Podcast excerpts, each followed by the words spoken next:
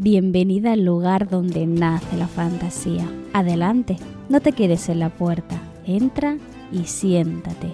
Hoy vamos a hablar sobre las bestias olvidadas de él, de Patricia A. Maikil.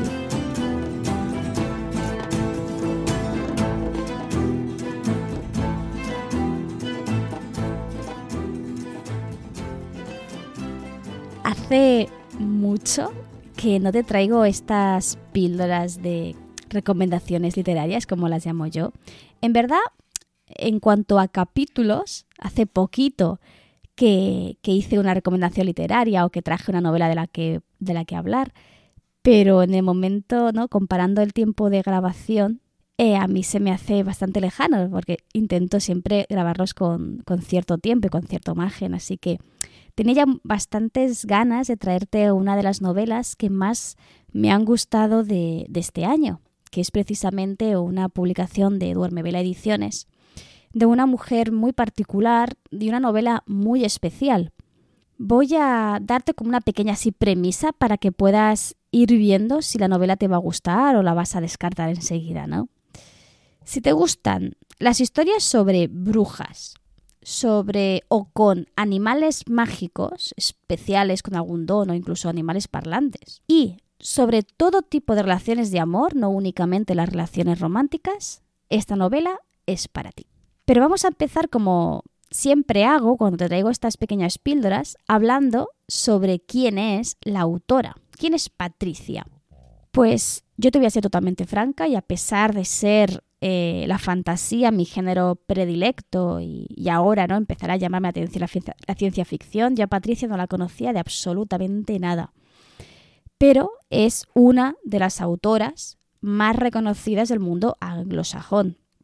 ¿Vale? Publicó su primera novela, Las bestias olvidadas de él, y con ella ya ganó un primer premio con solo 26 años, un premio eh, llamado World lo voy a decir fatal, ¿vale? Porque está en inglés, World Fantasy Award en 1975. Porque sí, esta novela tiene más o casi 50 años.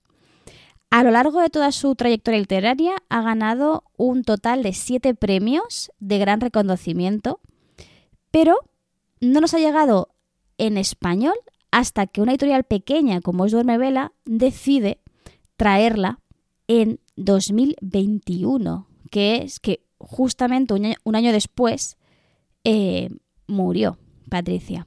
La verdad un poco, un poco la idea de cómo, bueno, es una cosa de las, que siempre comento, ¿no? Cómo las autoras de fantasía, sobre todo las de género, eh, están tan infravaloradas ya de entrada en su país de origen, pero las pocas que sobresalen un poco y se les ve, ¿no? La gran capacidad de cambio, la gran capacidad de traer historias distintas, de traer tipos de personaje, sistemas de magia interesantes, etcétera, ni siquiera nadie se preocupa de, traerlas hacia aquí.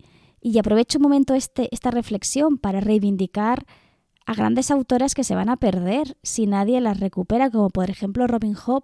Estaba toda la saga del, del de Traspié y la saga de, la, de las naves de la magia, traducida en castellano, no me acuerdo la editorial, Fantasy, no me acuerdo. Y el caso es que ahora nadie ha recuperado esos derechos y ya no, están descatalogadas, bueno, están las pocas que deben quedar por circulación y ya no va a haber más porque la, editorial no ha renovado eh, los derechos de esta autora. Es tristísimo que una autora tan buena, tan interesante, con una historia tan buena, no pueda ser editada aquí en castellano. Es, tristísimo.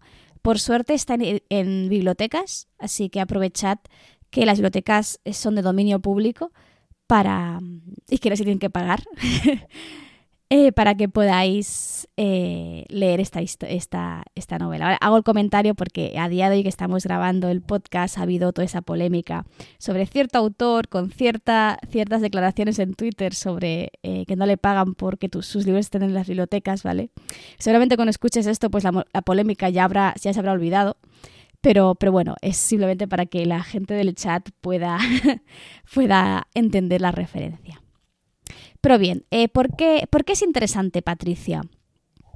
Patricia se movió mm, dentro de eh, todas las corrientes editoriales independientes, editoriales más indies. Y además, eh, un dato mm, que a mí me ha llamado especialmente la atención y he querido resaltarlo, es que contaba ya, tenía como precontratada a una ilustradora japonesa que le hacía la ilustración de todas sus novelas, ¿no? Entonces, tú cuando, digamos, que identificabas a Patricia porque todas sus novelas tenían como un poco la misma el mismo estilo, porque era precisamente la misma, la misma ilustradora quien se encargaba. Sobre su proceso de escritura he encontrado una cita suya que creo que nos va a venir al pelo cuando hablemos de la novela. Te la leo, ¿vale? Y luego la comento. Dice, los tropos de la mitología y el simbolismo son elementales. Son como la notación para la música. Puedes cambiarlos de modos realmente extravagantes, pero el sonido no cambia, siempre está ahí. Mientras necesitemos estos símbolos, las historias podrán ser escritas. Pero si destruimos los viejos símbolos, es posible que tengamos que idear unos otros nuevos. ¿Quién sabe? Y es que Patricia va a hacer precisamente esto en la novela que te traigo. Va a romper para transformar los símbolos que siempre nos han dado en las novelas típicas y tópicas de fantasía.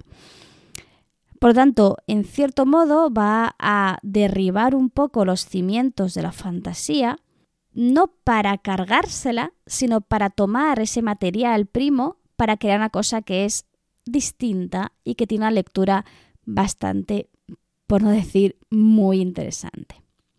Así que, bueno, vamos allá. ¿Por qué tienes que leerte las bestias olvidadas de él.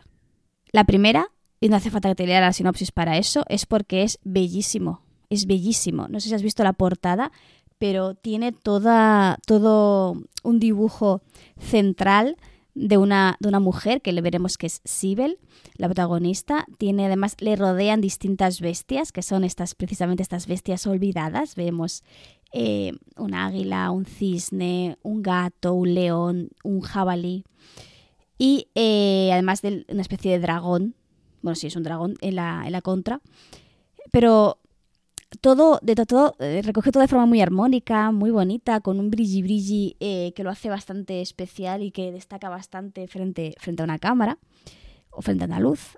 que me dice, Tati, ¿en serio me estás diciendo que me compre un libro porque su portada es muy bonita? Bueno, te digo que como mínimo sabes que esta portada está cuidada y que eh, puede ser cierta garantía de que como mínimo el interior esté también cuidado. Piensa que siempre es la puerta de entrada, entonces se suele vigilar que sea atractiva. Otra cosa es que eso se corresponda con el contenido. En este caso, a mi parecer y desde mi punto de vista, también se corresponde. Así que, ¿qué te parece si te leo la sinopsis y pasamos a hablar un poquito de aquellos elementos que creo que te pueden llamar la atención y que te pueden gustar de esta novela? Vamos a ver, ¿de qué va? ¿Qué dice la contraportada? Sibel es una poderosa hechicera que vive aislada en la montaña de Eld. Su única compañía son las sabias y mágicas bestias que han estado bajo su cuidado desde que su padre falleció. Los asuntos y vidas humanas, sus guerras, pasiones y sueños, le son ajenos hasta que un día un desconocido con un bebé en brazos irrumpe en su hogar enredándola en los complejos hilos que tejen los hombres perdida su serenidad, se verá forzada a abandonar su refugio y enfrentarse a sus demonios interiores, en una lucha por mantenerse libre y fiel a sí misma, que transformará para siempre el reino de Elward. Y es que esta historia parte de una premisa muy interesante, yo lo, lo, lo, resumo en Sibyl o Sibel, perdón, Sibel quiere estar sola en su torre con sus animales y los humanos no hacen más, los humanos corrientes, ¿vale? Ella también es humana. Los humanos corrientes no hacen más que ir a picar a su puerta pidiéndole ayuda, pidiéndole em, su poder, su fuerza o intentando también arrebatársela. Y ella solo quiere estar, solo quiere que la dejen tranquila y en paz con sus, con sus animalitos. Porque realmente se podría resumir así hasta que llega un punto que sucede algo que le impulsa a tener que comprometerse con, lo que hay fuera de su, de su torre, cuando es algo que nunca ha hecho en toda su vida. ¿Qué es lo que más me ha llamado la atención de esta novela? Es que tiene 50 años y no lo parece. Es una novela que se escribió en 1974 y a pesar de tener casi casi 50 años, trata de temas que aún no son relevantes, que aún retumban un poco en nuestro interior. Yo creo que esto es porque Patricia era una adelantada a su tiempo, ¿no? Algo parecido a lo que le, lo que le pasaba a Ursula K. ¿no? Que eh, hace mucho tiempo empezaban a hablar sobre conceptos muy, muy complejos, ¿no? que no, no solía ser entendida en esa época, pero que ahora no resonan tanto, ¿no? Por ejemplo, Úrsula, pues con el tema de, de, la identidad de género, por ejemplo, ¿no? Pero Patricia, en ese sentido, se centra mucho más en la figura en sí de su protagonista, Sibel, que es una maga de un poder inmenso, porque tiene una magia muy poderosa, que está rodeada de hombres, ¿vale? bueno, sí que hay un personaje femenino muy interesante, ¿no? Pero en general está rodeada de hombres que bien o no la entienden o la quieren poseer como arma para utilizar. Y Sibel tiene que convivir en esta situación y es lógico que dentro de estas dos, de estas dos opciones que le dan, la suya sea pues dejarme en paz, ¿no? Dejarme en paz. Si no me vais a entender o solo me queréis usar, dejadme tranquila. Si no te voy a hacer ningún spoiler de la trama, así que no te preocupes porque recuerda que este capítulo sirve para recomendarte y impulsar un poco que vayas a leerte el libro. Si te hago spoiler no tenía ningún tipo de sentido este capítulo. Así que vamos a empezar por el principio del todo, ya te lo dice la sinopsis, ¿vale? En el primer capítulo, los dos primeros capítulos, se explica la historia del abuelo y del padre de Sibel. ¿Vale? El abuelo, del, el abuelo y el padre eh, llevan, primero, pues eh, quien inicia ¿no? esta tradición familiar es el abuelo, que lo que hace es empezar a mm, coleccionar criaturas mágicas poderosas y las va almacenando en esta torre que se construye acaba llamando, que luego hablaremos esto de llamar a la gente, ¿vale? Acaba llamando a una mujer para casarse con ella, tiene, con, tiene, con, ella un hijo, eh, este hijo también vuelve a llamar, hace lo mismo, conserva los animales y amplía la colección de animales. Y este, este hijo a su vez llama a una mujer con la que tiene una hija, que es Sibel. Sibel se queda sin madre muy pronto y eh, el padre le enseña su magia, su poder y también enseña a controlar, a dominar y a cuidar a las bestias que tiene en su torre. Es una torre que te la describen como un espacio enorme, bello, pero que en realidad solo están hasta, hasta que no muere el padre, ¿no? El padre, Sibel y las bestias. Además que cada bestia tiene su, zona particular, ¿no? Por ejemplo, está el dragón que duerme en la cueva, tenemos al cisne, obviamente está en un laguito, el gato sí que es el que pulula un poquito más por casa, igual que, bueno, el jabalí hace un poco lo que da la gana, en ese sentido se mueve por todos lados, pero sí que tienen, tienen como zonas que han sido diseñadas para atraer al, animal y que se quede con ellos, ¿no? Aunque luego hay una atadura mágica, pero eh, también está esa faceta de cuidar a los animales. Entonces, ¿qué sucede cuando muere el padre de Sibel? Eh, que Sibel se queda completamente sola en el mundo. Pero esto no le hace sentirse mm, sola, porque en realidad está rodeada de estas, estas criaturas que en este universo, aunque digamos que solo habla, mm, el que, el que habla, digamos, el, con el que tiene más conversación suele ser el jabalí, con el resto también puede interactuar y puede razonar, solo que lo va a hacer a través de, su capacidad mágica. De esta forma, Sibyl en verdad nunca se va a sentir sola. Va a tener compañía de una bruja, que en este caso podríamos diferenciarlas claramente, porque Sibyl emplea em, una magia que Úrsula K. hubiese llamado, ¿no? Eh, hubiese catalogado más como magia masculina, en el sentido de que es, y lo digo con comillas, ¿vale? La magia masculina es más de eh, aprender, estudiar, mientras que la bruja amiga de Sibel es una señora, típica señora mayor que vive en una casucha, en una cabaña en mitad del bosque, eh, muy conectada con la naturaleza, ¿vale? Eh, tiene esa magia más femenina, ¿no? Esa más relacionada con la brujería que con la magia propiamente dicha. a pesar de lo que las tendencias culturales nos harían pensar no son ideas contrapuestas, ¿vale? La maga no se enfrenta a la bruja malvada, sino que son amigas y se y se, y se apoyan mucho la una con la otra. ¿Qué le sucede a Sibyl? A Sibyl, voy a decir Sibyl todo el rato, ¿eh? perdón, porque lo leí así. Que eh, justamente lo que le dice la sinopsis, que un día llega un hombre con un bebé que se lo entrega. Y esto es muy interesante porque recordemos que está escrito hace 50 años, ¿vale? Este hombre dice ser, o sea, le, explica que este bebé es hijo de la hermana de su madre, de la madre de Sibel. Y por lo tanto, como ella es la mujer más cercana a este bebé, pues obviamente tiene que hacerse cargo ella del cuidado del bebé. No su padre que está vivo, no, ella. Entonces ella se queda en plan, eh, perdona, no, o sea, toma, o sea, no me lo des, porque ¿qué, voy a hacer yo con esto? Sí, no sé cómo se cuida un bebé. Y entonces tiene así una, serie de intercambios en el que se da cuenta de que no va a poder decir que no. Así que acaba aceptando el bebé con, con mucha con mucha incertidumbre, porque dice, a ver, yo te sé cuidar un dragón, yo sé cuidarte a un jabalí que hable que te lanza adivinanzas. Sé perfectamente qué hacer con un león gigante e incluso sé cómo hay que alimentar correctamente a una águila que, es eh, enorme, ¿no? Un halcón así de, caza gigante. Y al cisne presumido sé cómo tengo que, que camelármelo para que me haga caso. Pero a un bebé, a un bebé que no puedo escuchar sus pensamientos, que, que no sé qué quiere, que es lo único que hace que es llorar, ¿no? Entonces se queda como muy fuera de, onda, muy fuera de lugar, porque está muy fuera de su papel femenino clásico, ¿no?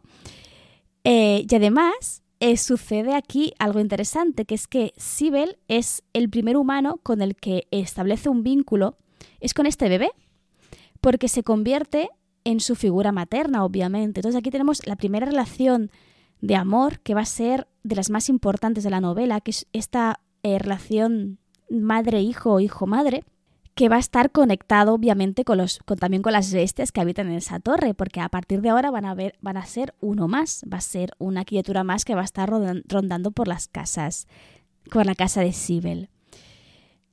¿Qué le va a suceder a este bebé? Bueno, tendrás que leer la novela para saberlo, pero eh, es todo forma parte de este mundo de hombres en el que hay guerras por herencias, por el, el hijo legítimo y legítimo que reclama un terreno u otro, ¿vale? Así que, que por ahí va la cosa. ¿Qué es lo que me llama la atención de esta novela? Lo primero, lo más llamativo, es el sistema de magia. Es un sistema de magia nominalista. Yo veo muchísimo paralelismo con Ursula K. Le Guin, ¿vale? Veo que están basadas un poco en la misma idea de magia, que creo que en la época era algo bastante habitual y a ver, no es no han creado nada nuevo, ¿vale? Esto lo dije ya en el capítulo en el que hablaba sobre la magia nominalista de Úrsula K. pero también lo hablaba un poco en general, el nominalismo. Entender que dar el nombre a algo lo crea o lo domina es algo que procede directamente de la Biblia judía que luego se hereda ¿no? hacia el, tanto al cristianismo como hacia el musulmanismo, perdón, la cultura musulmana.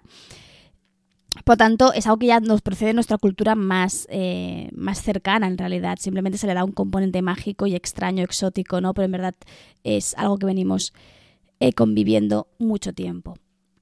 ¿Qué es lo que hace Sibyl? Sibyl, ¿qué es lo que hace su magia? Eh, su magia consiste en entender el nombre de algo, conocer el nombre de algo, para poder dominarlo. Eh, y es interesante porque eh, nos explica que los nombres de las cosas y de las personas está oculto a, primera vista y que tienes que indagar un poco en su interior para poder encontrarlo. Esta idea de conocer el nombre de las cosas no se refiere únicamente en, ah, vale, Sibel se llama Sibel, pues ya está, la domino, porque no. Porque lo que tienes que lo que tienes que hacer es entender la naturaleza de ese ser al que estás convocando. Te pongo el ejemplo con los animales, que es bastante sencillo. Sibel está obsesionada con eh, invocar a un Liralen, que es una criatura mítica, mágica, que nadie ha sido capaz de convocar. Entonces, a pesar de que sabes su nombre, lo que necesitas es entender su naturaleza para poder invocarle correctamente. Entonces, lo que ha hecho con todas estas criaturas, lo que han hecho su padre y su abuelo, ha sido primero indagar Em, en una, labor eh, casi científica en buscar distintas fuentes de información, distintos manuscritos arcaicos, ¿vale? Vemos, no la vemos porque solo lo menciona cómo se cuela en casa de, de, de algunos hechiceros, de algunos magos, para llevarse estos pergaminos arcaicos, leerlos, conocerlos, entender la criatura e invocarla. Y esta forma de invocación es súper interesante porque aunque parte del nombre, o sea, partes del nombre de la criatura para llamarla, pero eh, lo que sucede es que la maga, en este caso Sibel, se, queda, se una especie de, trans, de trance en el que intenta conectar con la conciencia de este ser al que está llamando. En el momento en que este ser es llamado y ella eh, establece esta conexión y le da una orden, ese ser tiene que obedecer. Digamos que es imposible que no obedezca a Sibel. Por eso, todas las criaturas que están a su alrededor están conectadas a ella y la obedecen, porque todas están conectadas dentro de esta especie de em, red de nombres, ¿no? Que, los conectan unos con otros. Es más, esto no solo sucede con criaturas mágicas, sino que también sucede con personas. Te he dicho al principio que tanto el abuelo como el padre llaman a una esposa para tener un hijo con ellas y para casarse o lo que sea. Y es que esto lo, eh, lo que hacen es eso, o sea, captan la conciencia de la persona que les ha llamado la atención, las llama y estas personas acuden a su puerta y se presentan eh, en cierto modo, obligadas por esta magia porque son incapaces de, de, no hacer otra cosa, lo que tendría, tendría ciertas, pues, eh, no sería del todo ético, ¿no? Buscarse una esposa o un esposo de esta forma, pero es como lo hicieron tanto su padre como su abuelo.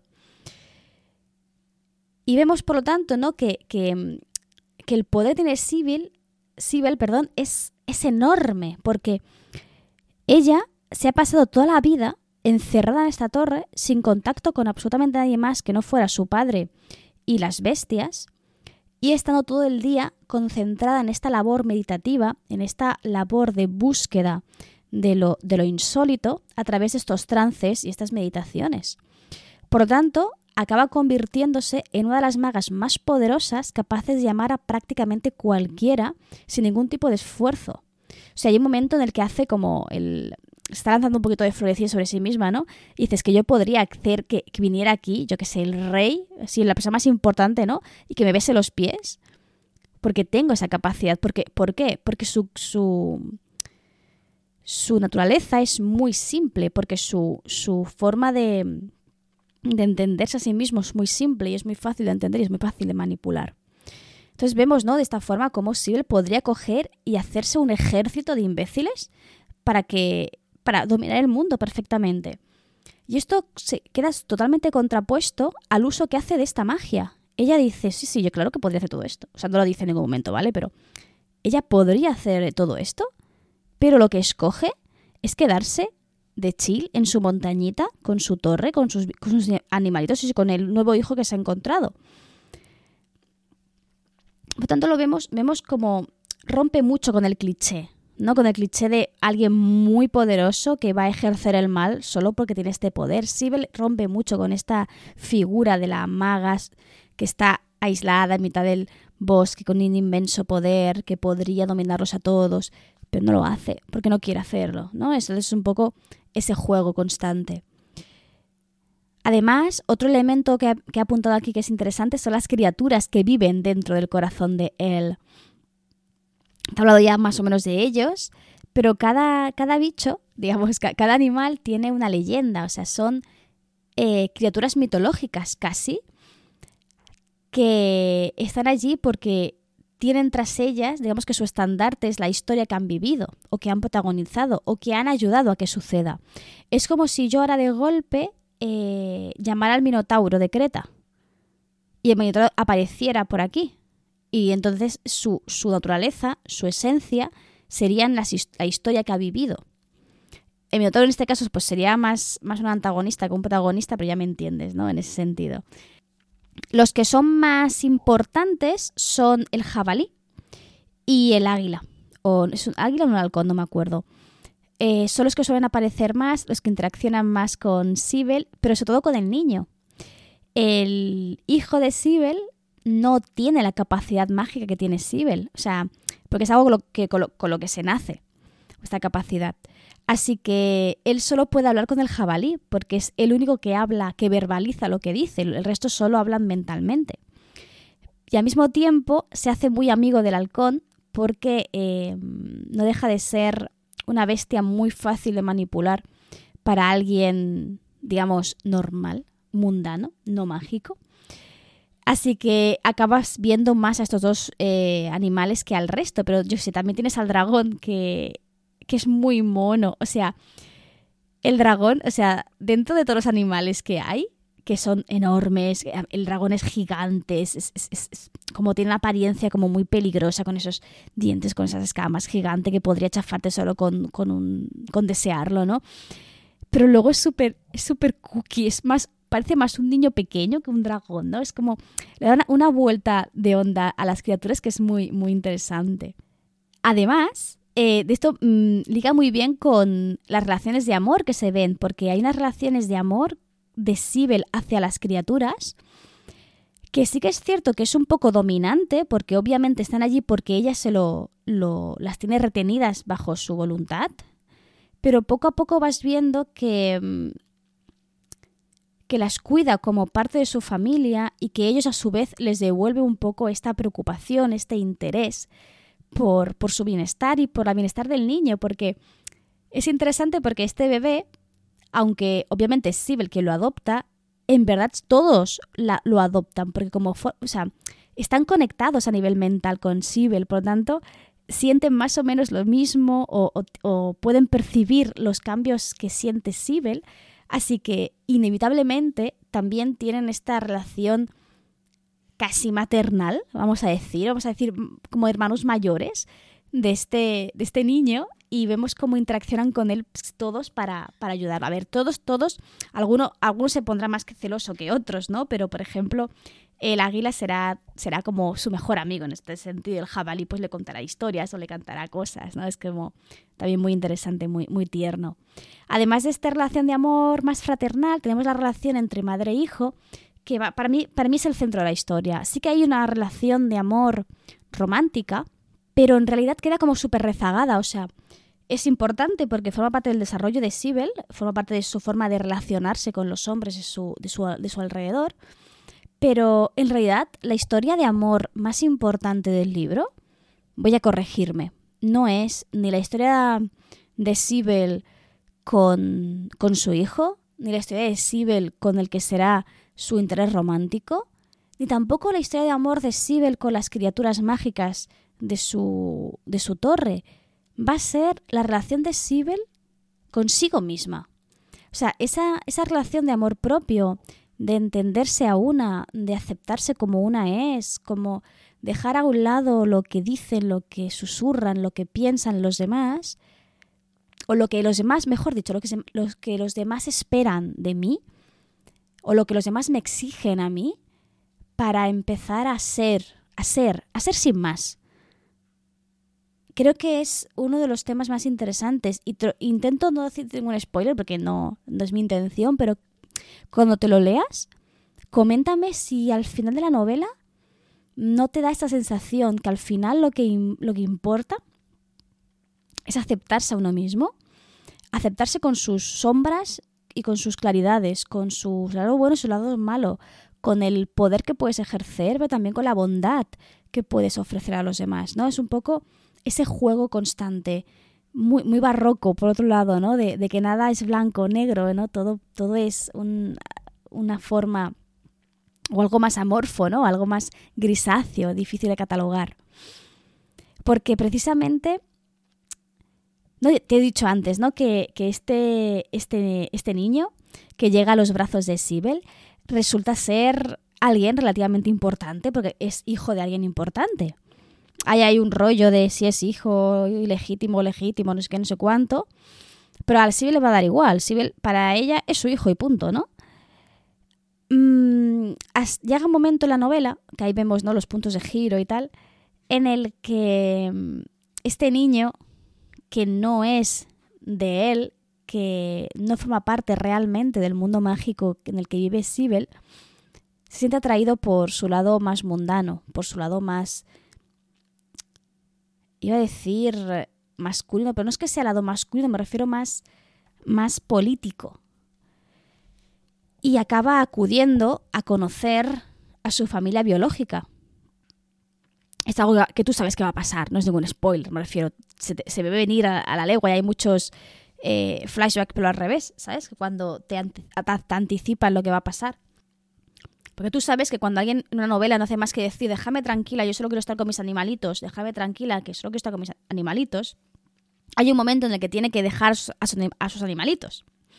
Así que Sibel va, va a tener que chocar con la realidad, ¿no? Sibel se ha pasado toda su existencia protegida dentro de unos muros, de sus propios muros que ha erigido a su alrededor, no solo físicos, y va a tener que eh, empezar a convivir, empezar a hablar, empezar a, convivir con seres humanos que no han vivido su misma realidad, con seres humanos que son violentos, que son agresivos, con seres humanos que tienen aspiraciones políticas y ambiciosas que ella no entiende, porque para ella no existe, eh, no entiende lo que es un reino, no entiende lo que es una frontera, porque para ella eh, su mundo se reduce únicamente a su, a su montañita, a su, a su bosque. Por lo tanto, va, a haber un juego muy interesante en lo que ella espera, lo que ella percibe y cómo es realmente el mundo. Y por eso es tan importante, ¿no? Esta, esta idea final, sin spoilers, obviamente, no te preocupes, de que lo interesante de esta, de esta evolución del personaje, de los distintos giros que va a dar a lo largo de toda la trama, no está tanto en las cosas que hace, sino en las cosas en las que se convierte, en las cosas en que la hacen cambiar y que la hacen avanzar en su historia personal de amor con los demás, pero también consigo misma. Y es que hay una gran transformación de Sibel desde el, obviamente del niño también, ¿vale? Pero aquí la protagonista es Sibel. Va a haber una gran transformación desde el inicio de la novela hasta el final de esta, porque Sibel va, le va a pasar por encima el tren de la realidad, el tren de, su, de sus circunstancias, de su contexto, del mundo en el que realmente vive, porque antes desvivía de este mundo, antes estaba cerrada en sí misma y ahora va a verse obligada a convivir con todo esto y con toda esta realidad. Y ella eh, lo, tiene, lo tiene puñetero, porque no solo por ser mujer, sino porque es una maga con muchísimo poder que si se implicara en una guerra haría que ese bando ganara solo porque ella es mucho más poderosa que, todo, que cualquier mago, ¿vale? O sea, no sé, no me acuerdo si se llaman magos o brujos a los, a los, a, eh, los seres que hacen magia, ¿vale? A los, humanos que hacen magia. Pero es, una maga muy poderosa y que podría un poco desbandar uno de los dos bandos. Por tanto, mm, tiene que enfrentarse a que ambos bandos la teman y la quieran al mismo tiempo, ¿no? Y verse envuelta en todo eso mientras tiene un hijo al que tiene que apoyar o no dependiendo de, del contexto histórico y es, algo muy doloroso para una madre. En cierto modo recuerda mucho a lo que sucede en una guerra civil, cuando eh, los bandos te obligan a, a posicionarte y a veces pues caes del lado contrario a tu familia por el motivo que sea y no quieres herir a la gente porque no es lo que pretendes. Y me voy a callar porque ya te estoy empezando a desvelar demasiado. Eh, no te he dicho en realidad nada que te pueda llevar a, a llevarte ningún spoiler, a mi parecer. Lo poco que he dicho son cosas que se intuyen mucho, me refiero, son ese tipo de cosas que tú sabes que el personaje va a acabar haciendo al 25% de la novela, el primer, ¿no? la llamada la acción que se llama, o sea que, que no, no te estoy estropeando nada. Si te lo has leído, me gustaría muchísimo que compartieras tu punto de vista conmigo, ver qué te pareció, si te gustó, si no. A mí el final me dejó un poco extraña, no me lo esperaba, no para mal, sino que me esperaba otra cosa, pero luego como dejándole un poco a un margen y hablando porque me hice una especie de lectura conjunta con una amiga, cuando acaba, acabé el libro y lo comentamos, entonces después de comentarlo es cuando dije, vale, sí, es verdad, sí, es muy buen final, pero tardé un poco en procesarlo. Tal vez porque estoy demasiado acostumbrada a las novelas modernas, ¿no? Y, pero no solo porque sea moderna, sino porque Patricia rompe mucho con los esquemas habituales de la fantasía y entonces esta ruptura me, impactó un poco. Tanto como para plantearme no ponerle las cinco estrellas, que al final se las puse las cinco estrellas esta novela, ¿vale? O sea, por eso te, por eso te la traigo, porque creo que Si yo que soy tan tiquismiquis con las novelas, a esta le puse un 5, yo creo que te puede encantar o no. Y no pasaría nada, ningún tipo de problema. Si no te ha gustado, si ya te has leído, te gustó, también puedes dejarme tu comentario explicándome qué es lo que no te gustó del libro y hablamos tranquilamente y, y, y comentamos que últimamente parece que en redes sociales, si no te gusta la novela que a otro le ha gustado, sois enemigos de por vida y me parece una gilipollez enorme, perdón. Así que, así que nada, eh, te invito a que dejes por aquí abajo un comentario agradable o no, como tú quieras. Sobre la novela, por favor, ¿eh? no, no contra mí. Y eh, te recuerdo que nos escuchamos... ¡Ay! Mm, espera, porque creo que voy a hacer un parón de vacaciones. Dame un segundo. Sí, vale, perdón, he tenido que mirar el calendario porque no me lo sé todo de, eh, memoria, pero en el podcast me vas a escuchar con normalidad dentro de dos semanas, porque estoy grabando esto con mucha antelación para que no te pierdas ¿no? capítulo, pero en Twitch voy a estar, digamos, de vacaciones la semana del 25 hasta la del 5, es decir, que no habrá el primer directo del año, podríamos decir, no será hasta el día 11 de enero, ¿vale? Que ahí te traeré, si todo va bien, Em, un capítulo, eh, un directo sobre mis mejores lecturas de este 2023, que yo creo que esta novela va a entrar dentro de ese, contenido. Ya veremos a ver cuántas cinco estrellas he puesto, que aún no lo he mirado, me esperaré a ese, a ese directo para hacerlo. Vale, dicho esto, te recuerdo pues que estamos grabando los capítulos en directo, que eres más que bienvenida a esa pequeña comunidad de gente súper agradable que está por ahí comentando en el chat que si quieres llevarte a casa un ejemplar físico de Lore Olympus, que es un cómic retelling de mitología clásica centrado en, en Hades y Perséfone, te recuerdo que te puedes suscribir a mi canal de Twitch. Ya falta muy poquito para que se haga el sorteo. Recuerda que es hasta que llegamos a 15. Vamos por 9-10, una cosa así. Bueno, 9-10 al día que grabamos esto. Cuando, claro, cuando salga el capítulo del podcast, igual ya hemos hecho el sorteo. Así que por si acaso, eh, por si acaso anunciaré, lo iré avisando por redes y por la newsletter.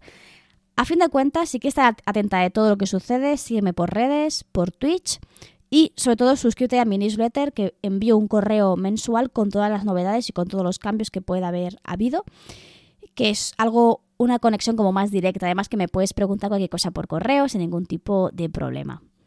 Y ya está, eso es todo por hoy, aunque a las chicas del chat les todo les suene poco un poco raro porque estoy grabando esto con mucha, mucha, muchísima antelación. Te deseo que tengas unas felices vacaciones de Navidades, que tenga una genial entrada del año y nos escuchamos en 15 días. Eso sí, no me voy a ir sin recordarte que aquí, en este pequeño rinconcito de internet, siempre, siempre, siempre vas a ser bienvenida.